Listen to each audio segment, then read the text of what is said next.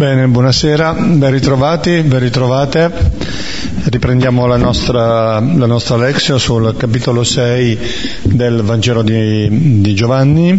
Stiamo leggendo la parte centrale di questo capitolo relativo al discorso sul pane, sul pane di vita. Avremo modo appunto di, eh, di approfondire in modo particolare proprio questo aspetto questa sera, leggendo questi versetti centrali, ma prima di eh, di iniziare appunto il commento del, del, Vangelo ci introduciamo come sempre con un altro brano, con un brano che faccia un po' da eco, un po' da risonanza eh, sul, sul, testo principale della Lezio. Questa sera prendiamo il profeta Isaia al capitolo 49. Quindi Isaia 49, solo alcuni versetti, versetti 8-13.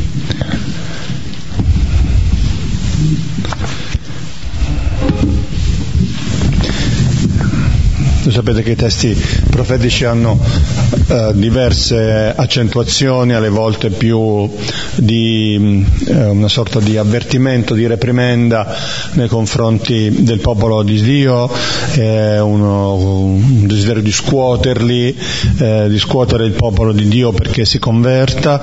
Ebbene, qui invece abbiamo una pagina di consolazione, una pagina invece di incoraggiamento, un, una pagina che eh, disegna segna un avvenire di pienezza, di vita, di prosperità. Eh, e quindi in modo particolare il collegamento che possiamo fare con il nostro testo del Vangelo è proprio relativo a questa promessa che anche Gesù eh, rinnova nel, nel, testo di Giovanni di una vita piena, di un, di, un, di, un, di un cibo vero, di qualche cosa che sazia veramente e in profondità.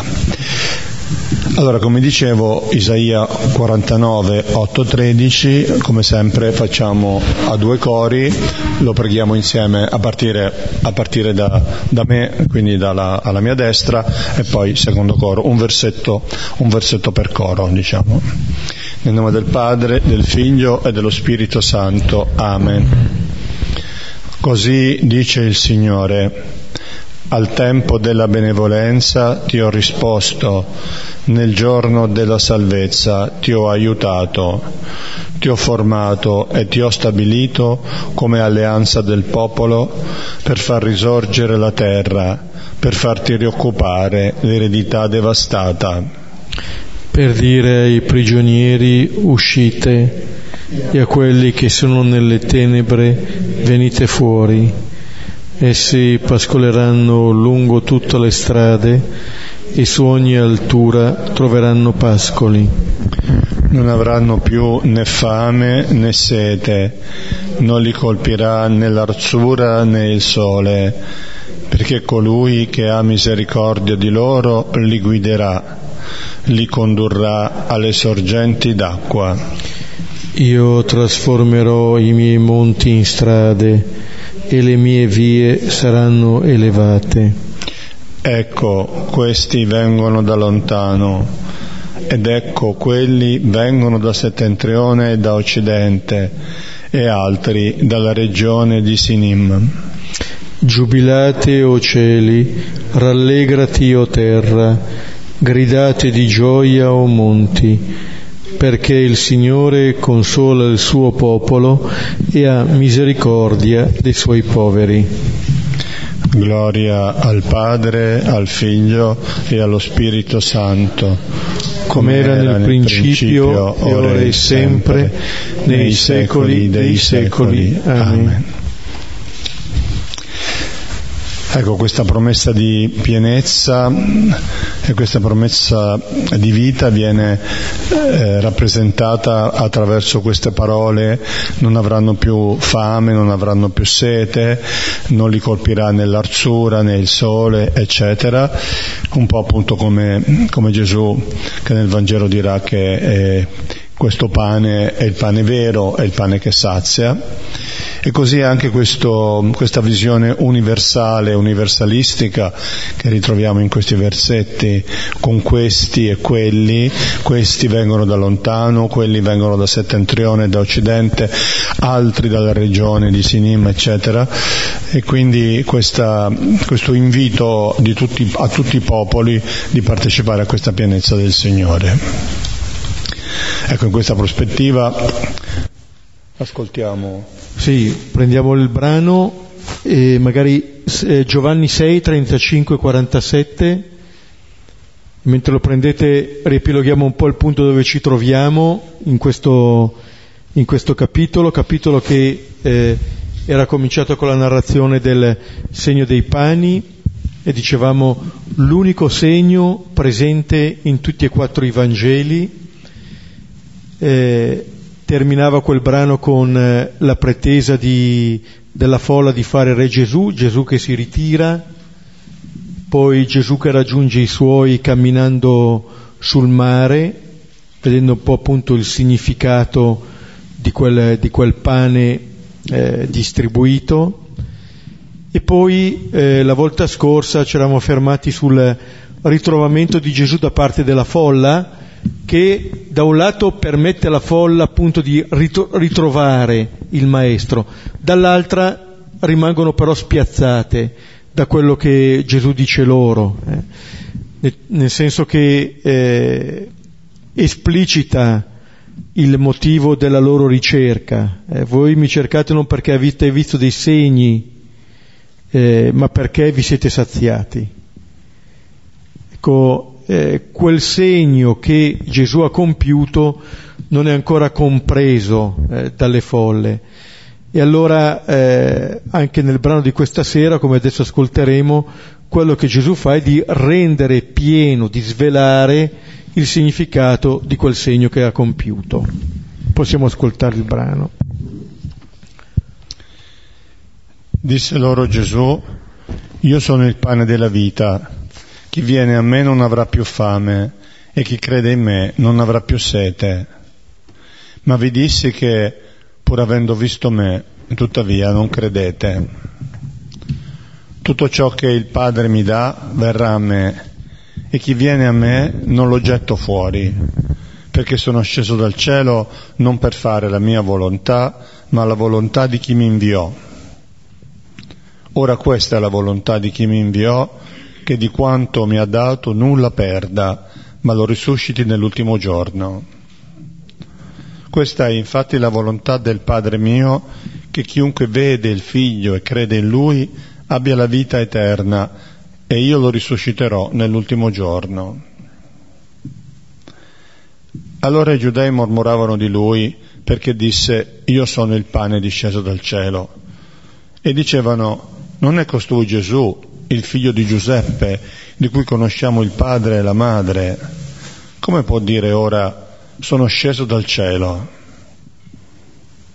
Rispose Gesù e disse loro, non mormorate gli uni con gli altri, nessuno può venire a me se il Padre che mi inviò non lo attira e io lo risusciterò nell'ultimo giorno. È scritto nei profeti e saranno tutti ammaestrati da Dio. Chiunque ha ascoltato il Padre e ha imparato viene a me. Non che alcuno abbia visto il Padre se non colui che è da presso Dio. Questi ha visto il Padre. Amen, amen, vi dico, chi crede in me ha la vita eterna. Ecco, Gesù eh, continua a spiegare il significato del, del gesto che ha compiuto sullo sfondo c'è il racconto della manna nel deserto di cui parla il capitolo sedicesimo dell'Esodo.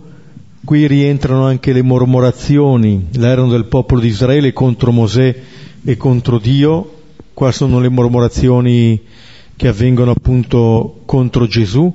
È un cammino questo che Gesù propone al suo interlocutore che è un cammino di libertà, come quello del, del deserto, e questo cammino mette in mostra le resistenze di queste persone. Qui Gesù sta spiegando che cos'è il pane di vita. La volta scorsa terminava il brano con la richiesta dacci sempre questo pane.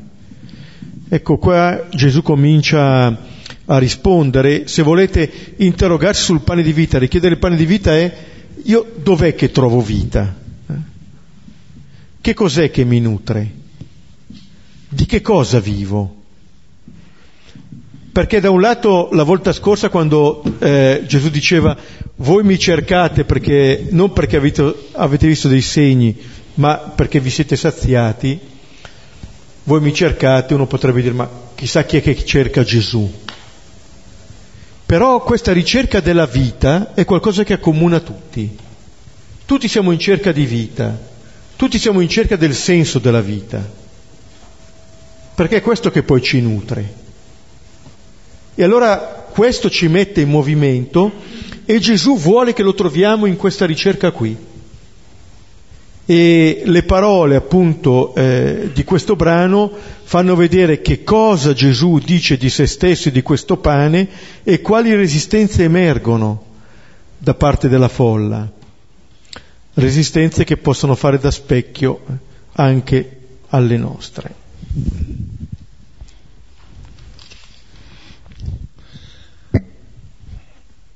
Disse loro Gesù, io sono il pane della vita, chi viene a me non avrà più fame e chi crede in me non avrà più sete. Ma vi dissi che pur avendo visto me, tuttavia non credete. Ecco le, le folle hanno chiesto a Gesù, Signore, dacci sempre questo pane.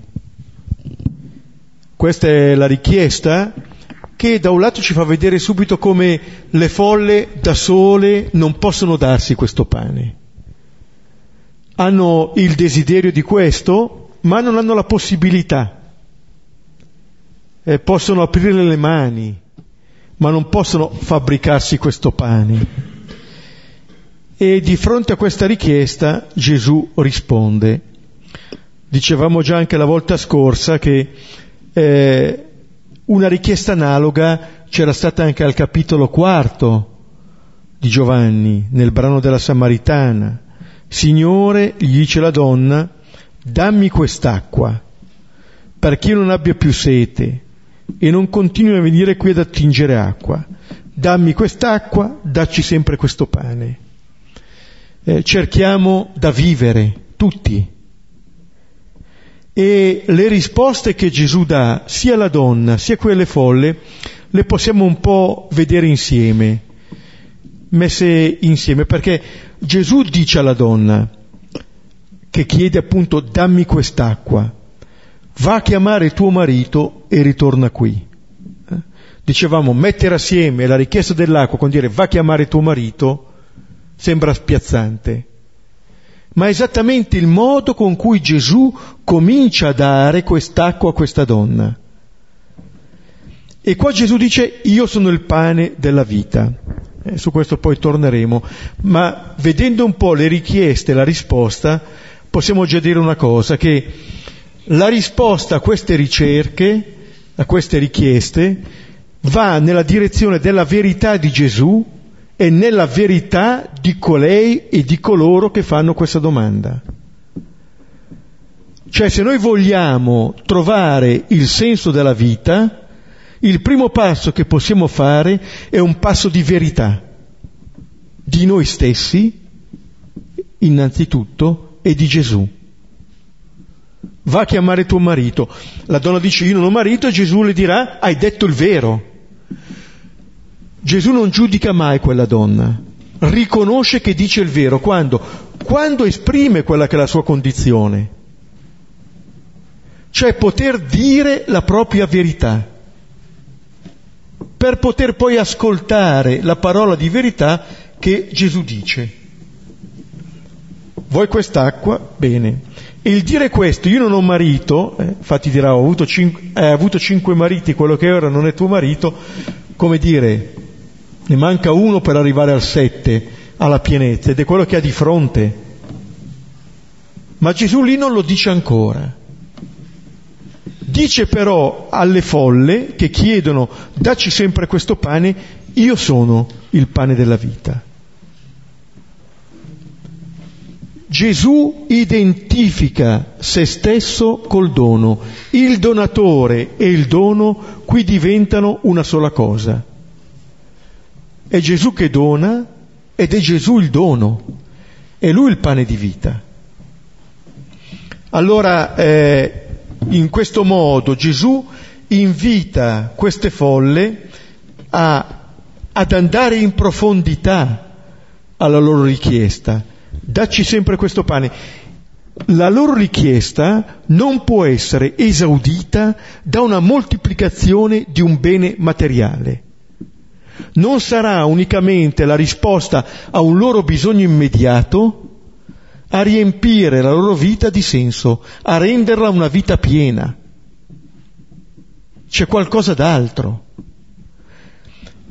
Qui tra l'altro Gesù mette assieme la formula dell'io sono, che è la rivelazione anche del nome, con una espressione che la qualifica. Qua è il pane di vita. Vedremo poi, Gesù dirà io sono il buon pastore, io sono la porta, io sono la vigna, io sono la vita, la verità, eh, la via, io sono la risurrezione e la vita, eccetera. Tanti modi con cui si esprime il rapporto di Gesù nei confronti dell'uomo in cui ci mostra come Gesù riempie la nostra vita, la rende una vita in, pie- in pienezza, già questa, già questa che viviamo. E dicendo io sono il pane che dà vita, eh, Gesù mostra che la, la pienezza di vita noi la troviamo nella relazione con Lui, in una relazione. È questo che riempie la nostra vita. Vedete, non sono i beni materiali che la possono aiutare la vita.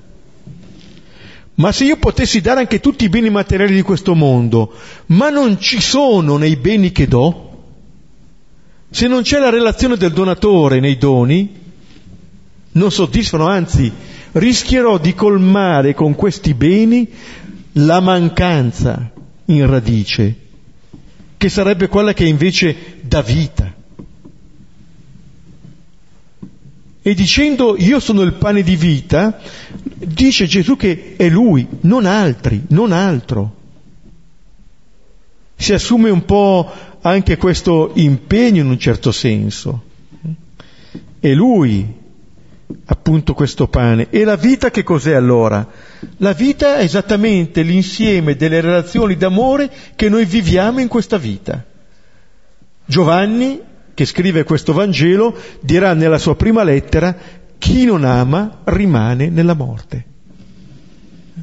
La vita è esattamente ciò che si oppone alla morte. Ma la vita di relazione, di amore è quella che si oppone alla morte, non la vita biologica. Potremmo mangiare tutto il pane di questo mondo, ma alla fine moriremo lo stesso. Ma che cos'è che rimane? Che cos'è che è già vita eterna adesso? Esattamente l'amore che mettiamo nelle cose, questo rimane. È questo che rimarrà anche dopo. E dicendo io sono il pane della vita, Gesù dice anche che eh, se noi cerchiamo la vita, allora in Gesù, nel Signore, la troviamo. Questo, vedete, non è una cosa automatica. L'abbiamo richiamato spesso e evidentemente lo richiamiamo spesso, perché la menzione delle origini va proprio su questo, sul dissociare Dio dalla vita. Quello che fa il, il serpente nel giardino è esattamente di mettere il sospetto su Dio. Dio come l'invidioso, Dio come il nemico della felicità dell'uomo. Dio è colui che mortifica l'uomo nelle parole del serpente, perché il serpente di per sé sta mettendo in atto il proprio autoritratto presenta se stesso, ma dice che Dio è così. E Adamo ed Eva rimangono vittime di questo. Non associano Dio alla vita, lo associano alla morte, al punto che Eva, quando parlerà eh, col serpente invertirà, ricordavamo più volte, il posto dell'albero. Al centro del giardino Eva metterà l'albero del divieto, non l'albero della vita che Dio aveva messo in mezzo al giardino. Per Dio quello che è importante è l'albero della vita. Eva invece mette al centro il divieto, come dire, eh, fa coincidere Dio con il divieto. Ma guardate, spesso nella nostra vita è così perché il, il nemico è astuto. Noi associamo al Dio, al Dio il, il linguaggio del divieto, del dovere, eccetera. Qui invece ci viene detto, Dio lo ritroviamo attraverso quello che è il nostro desiderio di vita più profondo. Io sono il pane della vita. Io sono quello che nutre questo tuo desiderio di vita. Per questo Gesù ci chiama a sé, altrimenti perché andargli dietro? Perché seguire Gesù? Certo, vivere non significa vivere biologicamente, ma è quella vita che avevamo visto eh, in Gesù che cammina sulle acque. È quella vita che avevamo visto espressa nel pane, che viene preso, di cui viene reso grazie e viene distribuito. È la vita del figlio. Questa è la nostra vita. Di chi innanzitutto la vita la riceve non se l'è data. E se l'abbiamo ricevuta, abbiamo buoni motivi per continuare a fidarci di chi ce l'ha data. Come il bambino che continua a fidarsi di chi lo tiene tra le braccia dopo averlo partorito. Ma non è che diventando grandi deve venire meno questa fiducia. Non è che il camminare sulle proprie gambe vuol dire rinunciare a quel bene che mi ha sostenuto se no moriamo. Non abbiamo più questo cibo. E Gesù invece ci dice che Lui è il pane di vita, che se cerchiamo la vita la possiamo trovare in Lui, attraverso di Lui. La stessa fede in Gesù, ci dirà Giovanni, è perché abbiamo vita, perché credendo abbiate la vita nel suo nome. Allora vedete, Gesù cerca di accogliere la domanda di vita di queste persone, dacci sempre questo pane, l'accoglie, ma cerca anche di darle il giusto senso, di educarla, come il bisogno di acqua della donna samaritana. Gesù scava in profondità a quel desiderio. Non giudica quella donna, le sta dicendo che la sua ricerca forse non aveva trovato di per sé, lei stessa lo ammette, costretta ad attingere acqua. Ma Gesù assume la ricerca di questa donna, assume la domanda di queste folle e la orienta. Io sono il pane della vita e dice, appunto per cercare di orientarla, voi, pur avendo visto me, tuttavia non credete. Le cose vanno assieme, vedere e credere. Hanno visto qualcosa, ma non sono andate dentro nel segno che hanno visto. È come se si fossero fermati a un livello superficiale. Ci ha dato il pane oggi, domani torneremo qui e glielo chiederemo. Ma vedete, non colgono che Gesù, compiendo quel segno, ha dato loro la possibilità di vivere come Lui, come quel pane che hanno ricevuto. Questo è vivere da figli. Altrimenti, ancora una volta, è vivere da schiavi, del padrone di turno, di colui che ci garantisce un po' di vita in più e ci renderemo schiavi di chi ci garantisce un giorno, un, qualcosa in più, al punto che come gli israeliti che piangono nel deserto sono disposti a tornare indietro dal faraone, a ridiventare schiavi pur di avere il pane. Cioè si fa di quel pane un feticcio, un idolo, dipendiamo da quello. Proclamiamo di voler essere liberi, ma la prima difficoltà vogliamo tornare indietro, garantiti dal nostro bisogno di pane e di sopravvivenza, non disposti a rischiare la nostra libertà pur di aver da mangiare. Eh? Ecco Gesù rimanda allora a queste persone, eh, pur avendo visto me, tuttavia non credete, non vi fidate, come Adamo ed Eva. Non credete all'amore che ho per voi. E allora eh, questo è, è, un vivere eh, nella morte, perché è un vivere da gente che, che non si riconosce amata. La manna aveva questa pedagogia, la raccogli ogni giorno, non puoi accumularla, perché se la raccogli ogni giorno vuol dire che ti fidi di, di chi ti ha dato il cibo oggi e te lo darà anche domani. Sei chiamato a fidarti. Ma così sono le dinamiche più profonde della nostra vita. Altrimenti perché mi fido? Continuerò a esigere segni e se esigo segni non mi basteranno mai. Eh? Fin quando non coglierò nel dono che mi viene dato eh, l'amore di chi me lo dona. Allora comincerò a fidarmi. Allora comincerò ad aver più fiducia in colui che mi dona, più che nelle mie paure, che mi diranno che magari domani mancherà.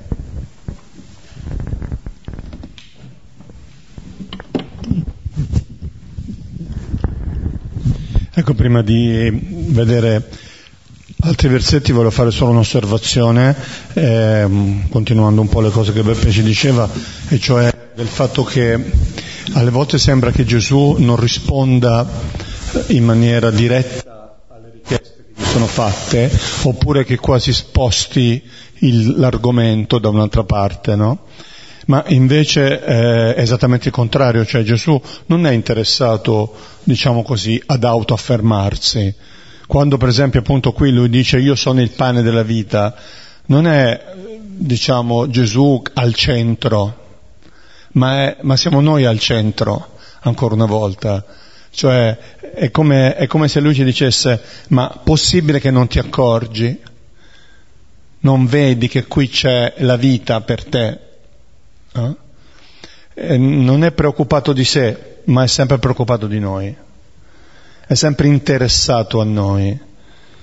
Allora anche quando le risposte di Gesù ci lasciano un po' spiazzati, come spesso capita nel Vangelo di Giovanni, no? che sembra quasi che eh, siano due piani mh, paralleli che non si incontrano, ebbene il motivo è proprio questo probabilmente, cioè non è che Gesù fa un po' eh, così, il difficile oppure vuole eh, innalzarci ad un livello teologicamente o spiritualmente superiore, ma perché è un modo per spostarci dalla cattiva lettura che noi facciamo di Dio, appunto, no?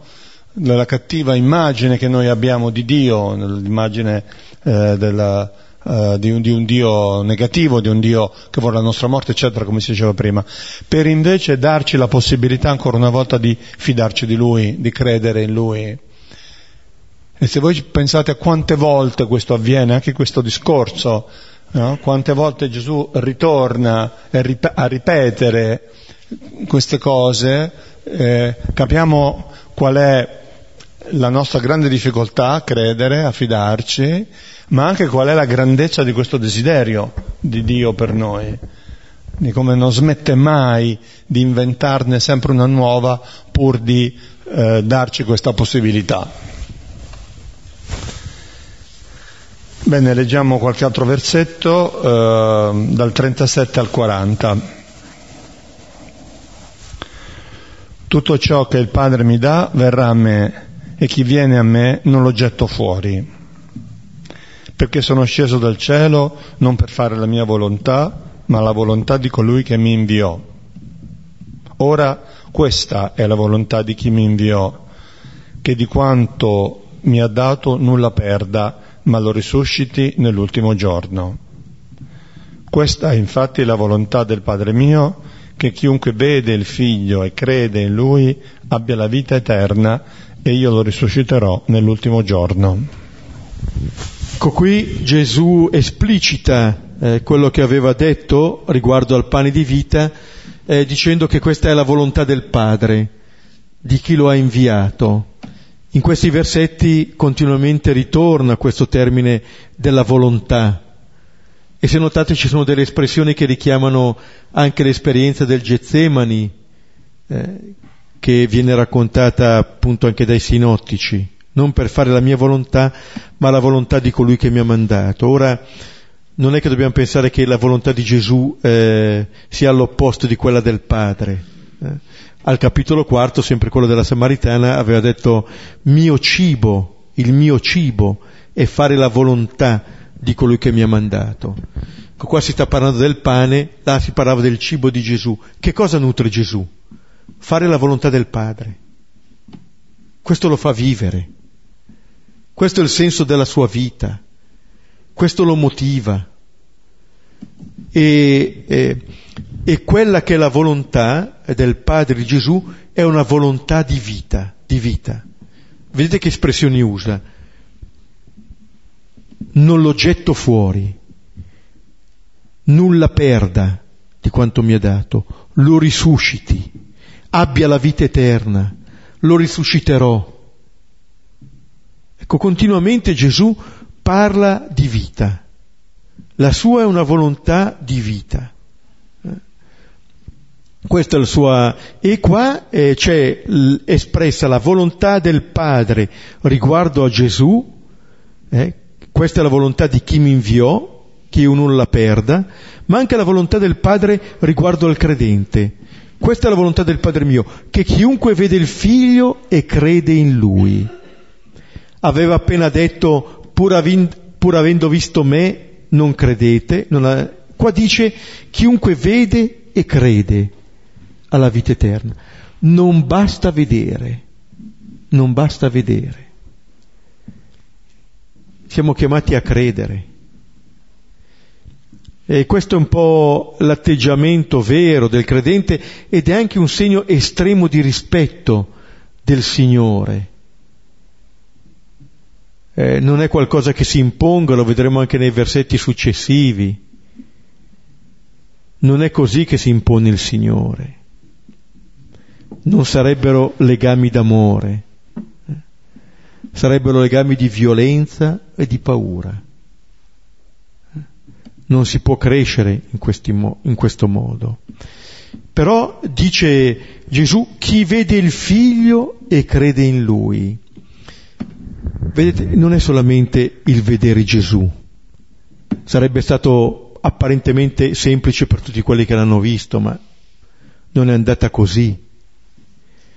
Vedere il figlio e credere in lui vuol dire, per esempio, vedere il segno dei pani e credere. E credere che quella è la vita, che la vita del figlio è quella. La vita del figlio, di Gesù e di noi come figli, qual è? Quella di chi si riconosce amato dal Padre, prese il pane, accoglie il pane, accoglie il dono, accoglie ogni dono, rende grazie, proprio perché si rende conto che sta accogliendo un dono che non gli è dovuto, su cui non ha diritto, mentre noi riteniamo di aver diritto su tutto, anche nella preghiera. Se non ci viene la consolazione, eh, reclamiamo, quasi ne abbiamo diritto. Non ne abbiamo diritto. E poi distribuisce. Questo vuol dire vedere il figlio e credere in lui, fidarsi che questa è vita, che questo è vivere, non altro.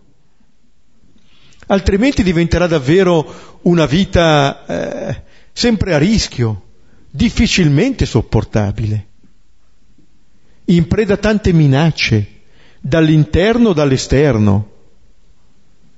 E invece eh, quello che, che qui afferma Gesù è esattamente la volontà di vita del Padre.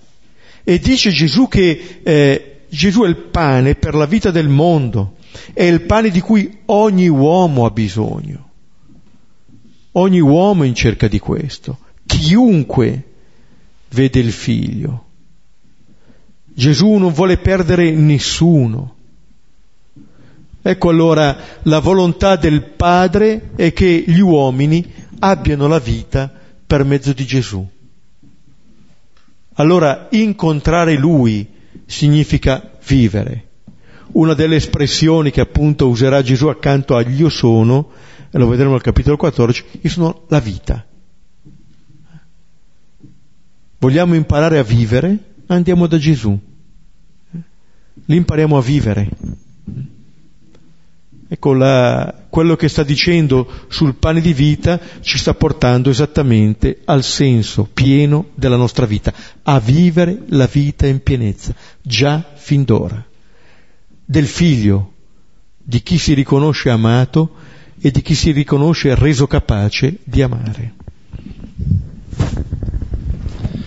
A proposito di questo, vede, vede il figlio e crede, appunto possiamo chiederci, possiamo porre la domanda che già altre volte forse ci siamo posti, no, ma noi che cosa vediamo quando guardiamo?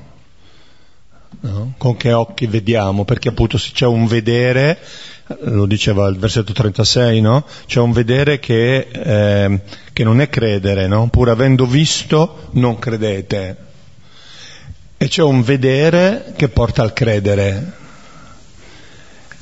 E questo è, appunto non è detto che sia legato a qualcosa di spettacolare, no? Perché eh, Gesù eh, si rimprovera queste, queste, persone che pure hanno visto il segno del, dei pani, anzi addirittura hanno gustato questo pane, no? quindi non è quello il punto, cioè non è lo, diciamo, la cosa in sé, no? ma l'atteggiamento con cui vediamo, l'atteggiamento con cui ci poniamo di fronte alla realtà e scoprire come il Signore si manifesta, non si nasconde, si manifesta nella realtà. Appunto, non è solo vedere Gesù, come Beppe diceva, ma è vedere il figlio, cioè è vedere che questo è il figlio di Dio, cioè è, è colui che appunto vive in questo modo, no? E allora anche noi siamo invitati ad avere lo stesso, lo stesso atteggiamento. Che cosa, che cosa, guardi quando vedi, che cosa vedi quando guardi, poi insomma, eh, i termini possono anche essere eh, diciamo intercambiabili, ma l'atteggiamento rimane quello dello sguardo di fede sulla realtà e quindi prima di tutto sulla nostra vita e sulla vita delle persone che vivono con noi, con cui abbiamo a che fare ogni giorno. Continuiamo ancora un, altro pezzettino, facciamo i versetti 41 e 42. Allora i giudei mormoravano di lui perché disse io sono il pane disceso dal cielo e dicevano non è costui Gesù, il figlio di Giuseppe, di cui conosciamo il padre e la madre? Come può dire ora sono sceso dal cielo? Siamo a Cafarnao in Galilea eh, Giovanni dice i giudei, perché di fatto qui comincia a, a staccarsi un po' dalla folla questa categoria eh, che riguarda anche ciascuno, come dire, eh, sono gli oppositori, quell'opposizione che troviamo in noi riguardo a Gesù, che mormorano di lui. Cioè le, le mormorazioni come il popolo di Israele, dopo l'uscita dall'Egitto, mormorano contro Mosè, in realtà mormorano appunto contro Dio. La mormorazione eh, è una reazione, eh, come dirà Gesù, e poi dopo non mormorate tra di voi, qualcosa che si fa tra loro. Non reagiscono a viso aperto. Non vanno direttamente da Gesù eh, a protestare o a chiedere spiegazioni ma è quella reazione che dice a un tempo una delusione, uno sconcerto, l'insofferenza, anche una rivolta, non tanto un'aperta ostilità, ma sempre quel lagnarsi, quel criticare eh, riguardo a lui. E allora, eh, di fatto questo diventa anche un brano che, che viene bene in questo cammino di avvento no, verso il Natale. Perché? Perché dice, ma eh, come può dire questo che è il pane disceso dal cielo? E allora lo identificano con le coordinate, con le parentele. Non è costui Gesù, il figlio di Giuseppe, di cui conosciamo il padre e la madre. Qui fa capolino l'ironia che il Vangelo di Giovanni usa eh, di frequente, perché di lui conosciamo eh, il padre e la madre, eh, pensano, presumono di conoscere. Ecco, questo è lo scandalo dell'incarnazione. Se Dio è assente possono dire non lo conosciamo, se Dio si rende presente ma come può essere Dio? Eh? Tutto viene bene pur di non credere. E eh, anche c'è un elemento quasi di denigrazione, costui. Ricordate al primo capitolo, quando Filippo va da Natanaele e dice che hanno trovato il Messia, Gesù il figlio di Giuseppe di Nazareth. Eh? Da Nazareth può mai venire qualcosa di buono? Vedete, non è un'obiezione solamente dei giudei, se intendiamo una categoria ristretta, è un po' di tutti, anche del, del, dell'Apostolo chiamato. Ma l'altro ieri nel Vangelo di Matteo della, della domenica si vedeva anche l'obiezione del più grande tra i nati di donna, del Battista, che addirittura in carcere eh, si sta spegnendo ha dato la sua vita per indicare la presenza di Gesù del Messia in mezzo a noi, manda due a chiedere ma sei tu colui che deve venire o dobbiamo aspettare un altro?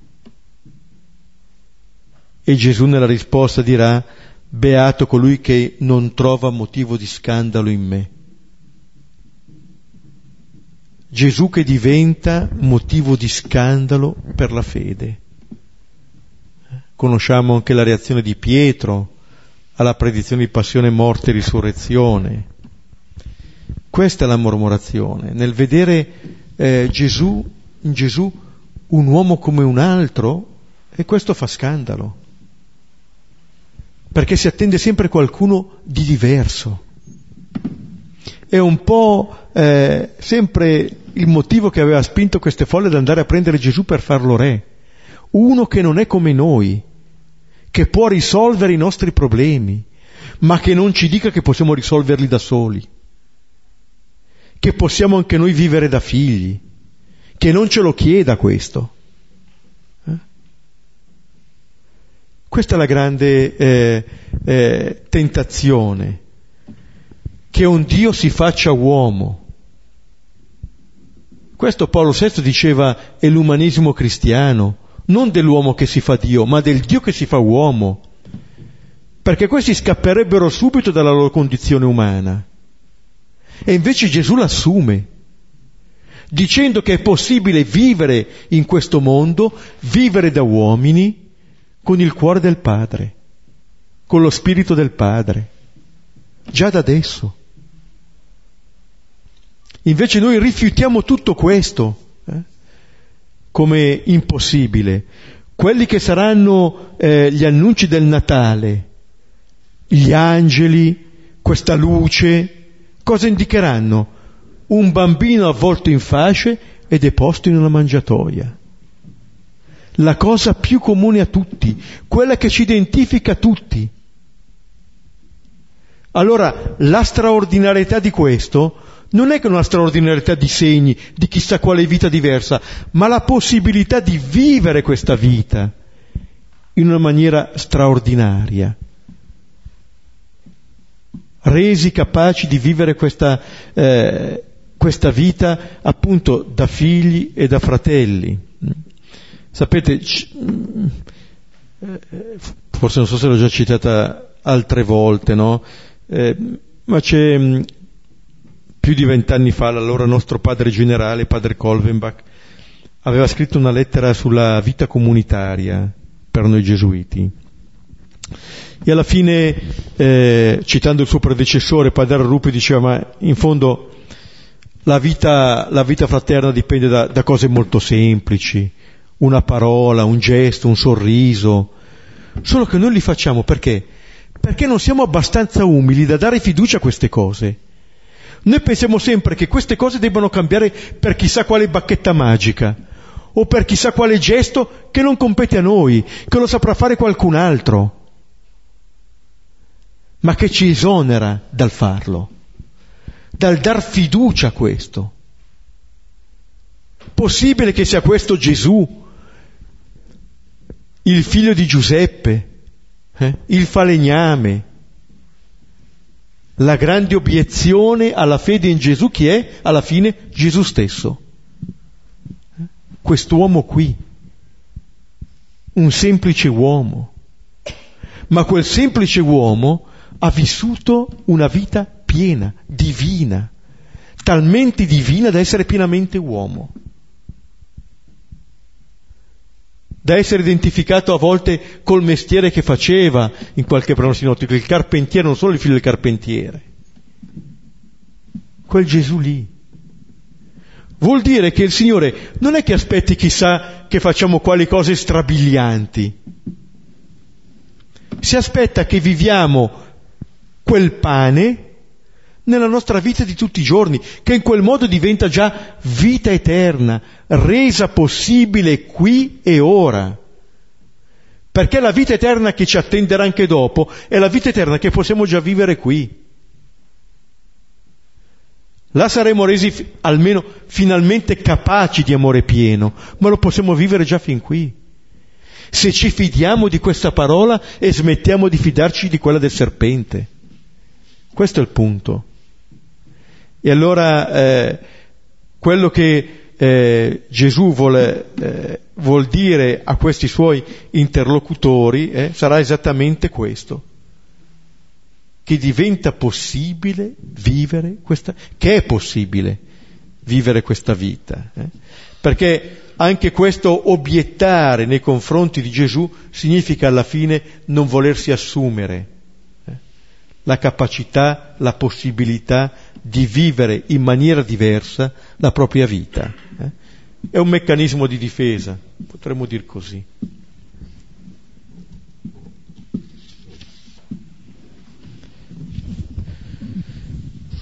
Versetti 43-47 Rispose Gesù e disse loro, non mormorate gli uni con gli altri, nessuno può venire a me se il Padre mio se il Padre che mi inviò non lo attira e io lo risusciterò nell'ultimo giorno.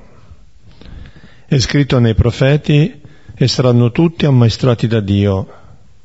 Chiunque ha ascoltato il Padre ed ha imparato viene a me.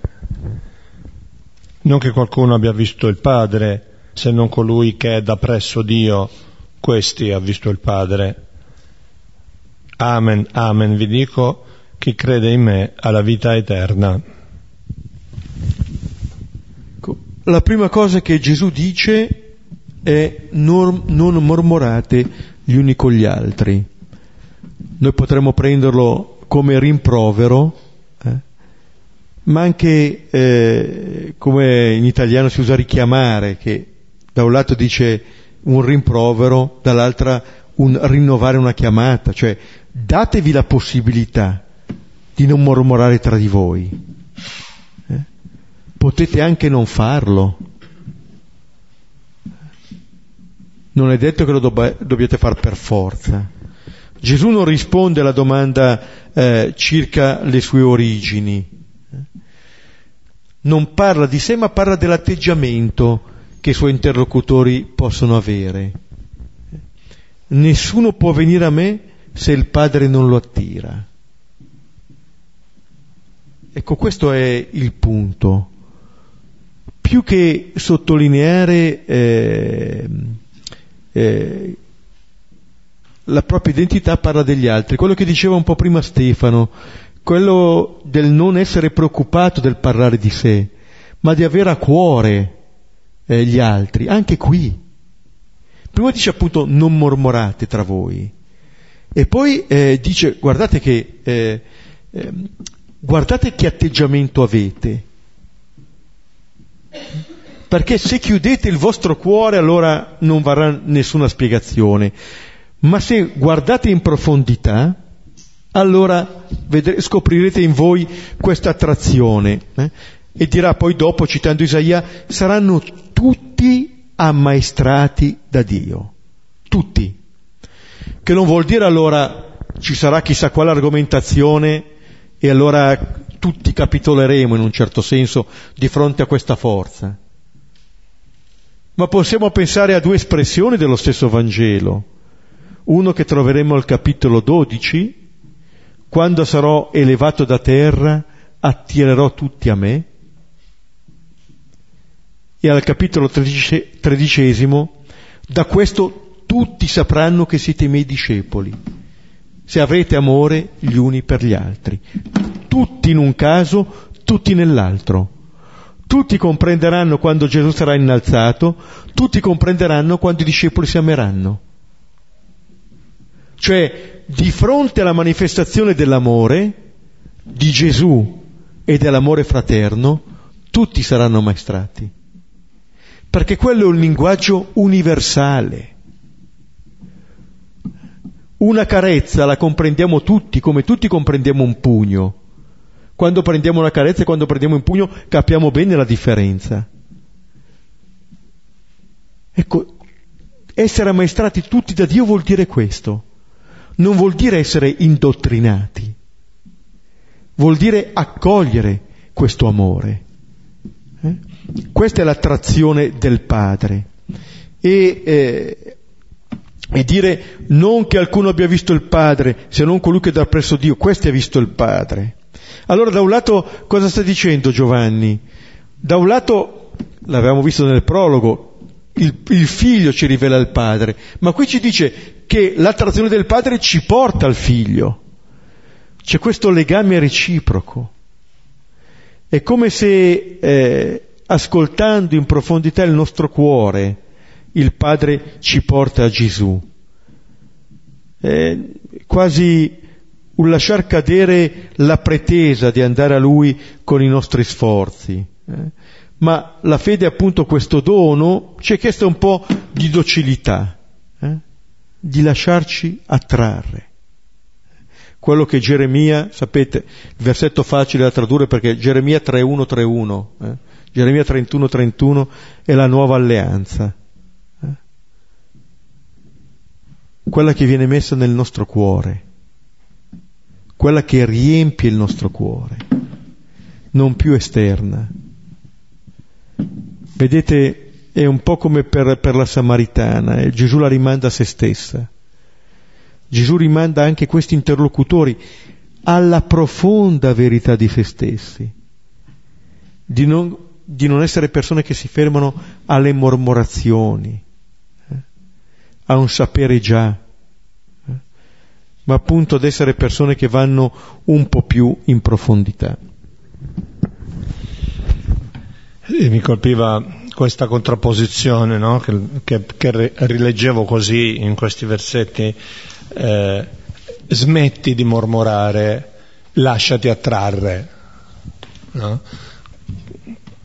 esci dalla dinamica, diciamo, dalla, dalla logica della mormorazione dei pregiudizi, delle, delle categorie già stabilite, delle, delle, letture ovvie della tua vita, della vita degli altri, della vita del mondo, della vita della Chiesa. Eh? Quante persone vivono in modo amaro i loro, i loro rapporti a tutti i livelli, dal lavoro alla, appunto, alla famiglia, alla vita ecclesiale, ad altre cose, perché eh beh, perché è evidente che è così, è evidente, no? Ma chissà se poi è così evidente, insomma, boh, non lo so, forse sì, forse no, non lo so. Però, però è interessante che probabilmente il tema dell'attrazione in queste circostanze, in queste situazioni non è molto presente, no? Da che cosa ti fai attrarre? L'attrazione come una dinamica profondamente umanizzante, è una bellissima pagina di Sant'Agostino su questo tema no? dell'attrazione, dice ma noi possiamo forse ritenere che se siamo attratti non siamo liberi perché come fa uno a essere libero se è attratto? Ecco, invece, ma veramente non è proprio così, perché se ci pensiamo, eh, lui, parla, lui, dice anche il piacere ha questa caratteristica, no? Cioè il piacere attrae senza costringere. E, e se esiste un piacere del corpo, perché non esiste un piacere dell'anima? Quindi poi cita i salmi, eh, gustate, vedete come è buono il Signore, eccetera, no? Per esempio. Ecco, il Signore in realtà, appunto come Beppe diceva prima, è proprio questa attrazione, ha questa potenza di attrazione, perché dentro di noi c'è un desiderio di vita, esattamente, no? C'è una perfetta corrispondenza tra l'attrazione del Padre e il desiderio di vita. Ma possibile che noi siamo così così stolti, così sciocchi da eh, mortificare questo desiderio di vita perché per lasciamo prevalere la mormorazione sull'attrazione. È molto, è molto forte questa, questa pagina evangelica, sì.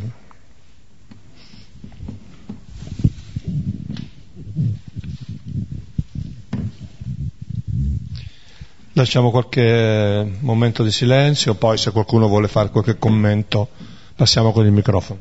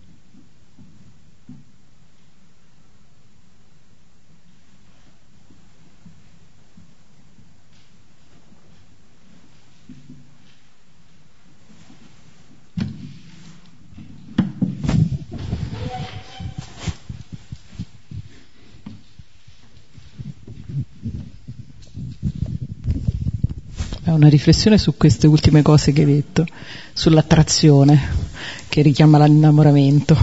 C'è una quota di mistero che, eh, che si abbina poi e contrasta col fidarsi, ma è una quota, mi sembra molto interessante, sia nella relazione con gli altri che con la relazione col Signore.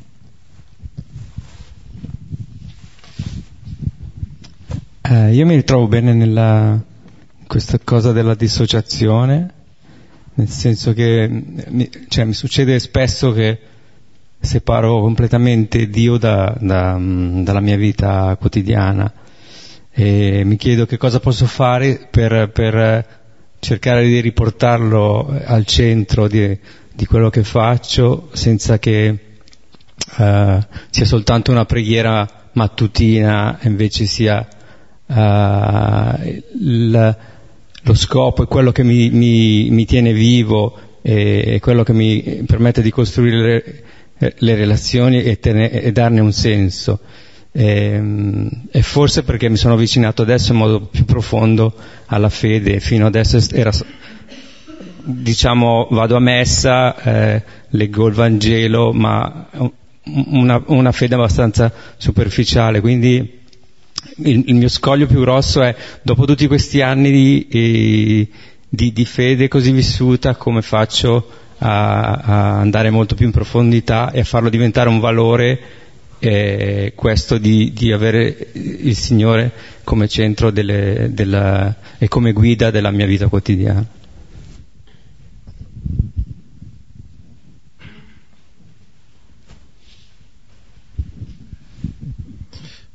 Io stavo, stavo solo pensando che eh, siamo oh, chiusi nei nostri paradigmi, nei nostri modi di pensare e, e si è delle teste dure perché eh, Gesù non sa più cosa dire eh, nel, nel, far capire che sta parlando di un, un, pane di vita, non di un pane materiale, di guardare da un'altra parte.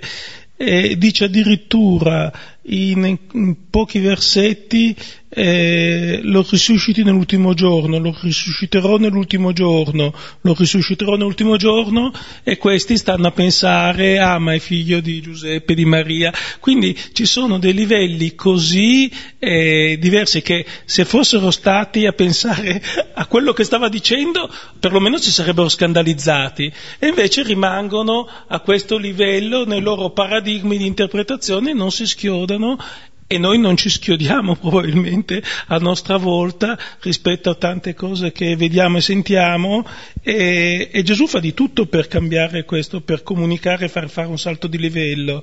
E, questo lo trovo come dire, sorprendente e che ci deve dar da pensare. Ma mh, mm, mi colpiva molto sullo sfondo di queste parole sul ehm, sul pane, quello che sazia, quello insomma così introdotto anche dalle parole che abbiamo ascoltato la settimana scorsa, questo mormorare, eh, questo parlare mh, tra sé che mh, così insomma ehm, subito genera un certo fastidio, eppure è una cosa che probabilmente facciamo o comunque io faccio spesso. E, mm, e mi veniva, ehm, com, come dire, eh, mi saltava un po' all'occhio la differenza tra questo eh, mormorare tra sé e mh, mm, il parlare della Samaritana ehm, che certo all'inizio svicola, poi si ferma ai mezzi, eh, poi cerca l'utile personale, ehm, però poi in realtà eh, in questo suo parlare è di fatto accompagnata ad una ehm, consapevolezza eh, così sempre più eh, profonda che ehm, poi fa sì che capisca ehm, le parole di Gesù. Allora, ehm, ecco, tra eh, questo vedere e credere, questo cammino che eh, il Signore stasera ci invita a compiere, mi sembra eh, importante di ricordarci di questo parlare un po' sfrontato, eh, questo osare della donna che forse ci può aiutare a mh, mm, eh, percorrere questo eh, cammino.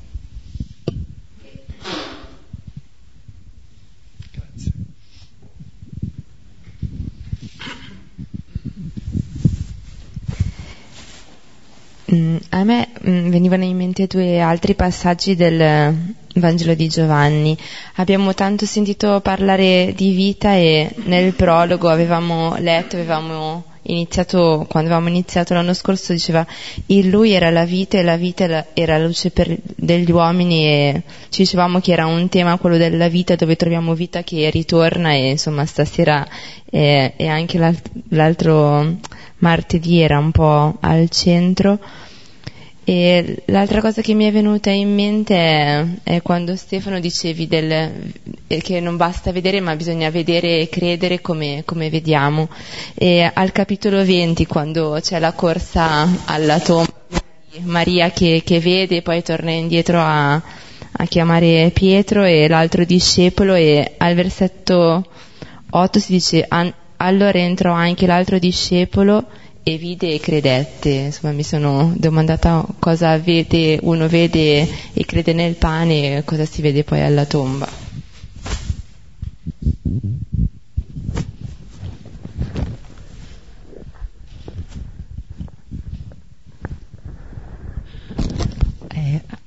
A me, tra le tante cose, stasera hanno, ha colpito molto il riferimento a quel credere, cioè alla mormorazione come sfiducia in tanti gesti quotidiani, cioè in questo anche spostare sempre la, l'orizzonte della,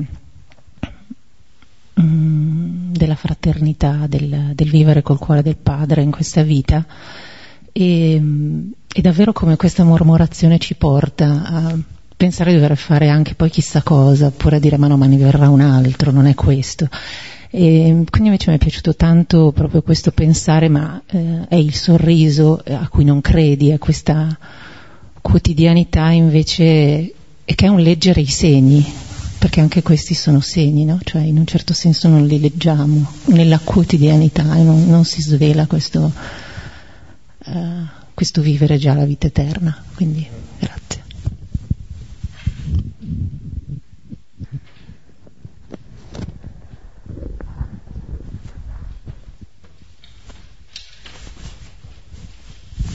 Eh, mm, beh, c'è tanto da meditare stasera, quindi è un po' difficile, però una cosa che mi ha colpito, su cui vorrei fermarmi, è il fatto che c'è que- sempre questa tensione dentro di noi di fidarci e non fidarci, no? di questo Dio come era per Eva, eh, che può fregarci, che può toglierci.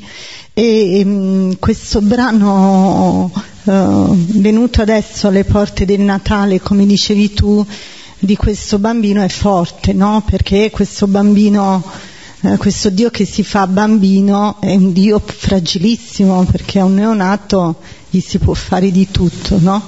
E quanto è difficile eh, per noi, come forse lo era anche per loro che erano, venivano dalla legge, no? quindi erano abituati a rituali, erano abituati a regole, accogliere un po' uh, questa novità di Dio che è così spiazzante anche per noi, perché eh, ancora di più forse anche nella nostra società dove dobbiamo controllare tutto, tutto dobbiamo dare un senso e facciamo fatica invece ad accogliere questa gratuità così piccola. Ecco, quindi questo è forse un po' quello che, che porto.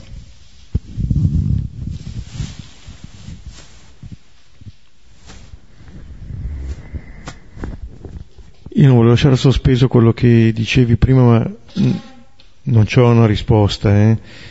però devo dire un cammino era un po' quello che, che dicevi anche tu, come dire eh, assumere quella che è la nostra vita in profondità, con i suoi desideri, con le sue domande vere, cioè non mh, mm, prenderle seriamente e da quelle entrare anche in contatto, per esempio, visto che siamo qui in un gruppo di, di ascolto della parola, eh, con la stessa parola, questo può essere un buon primo passo. E a volte nei Vangeli eh, le persone che entrano in contatto con Gesù eh, ci rappresentano, hanno sempre qualcosa che, che riguarda la nostra vita. Ecco, penso che il fare verità della nostra vita ci aiuti poi a, a nutrirci in questo dialogo col, col Signore.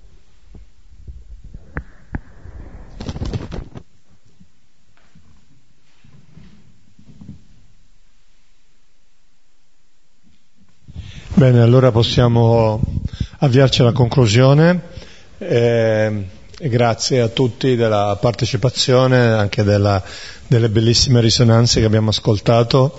Eh, il nostro appuntamento eh, non è per la settimana prossima, bensì per il 13 di dicembre, quindi il prossimo incontro sarà fra due settimane e concludiamo insieme con il Padre nostro. Padre nostro che sei nei cieli, sia santificato il tuo nome, venga il tuo regno, sia fatta la tua volontà, come in cielo così in terra. Dacci oggi il nostro pane quotidiano e rimetti a noi i nostri debiti, come anche noi li rimettiamo ai nostri debitori, e non abbandonarci alla tentazione, ma liberaci dal male. Amen. E ci benedica ora e sempre Dio Onnipotente, Padre, Figlio e Spirito Santo. Amen. Grazie di nuovo, buonanotte.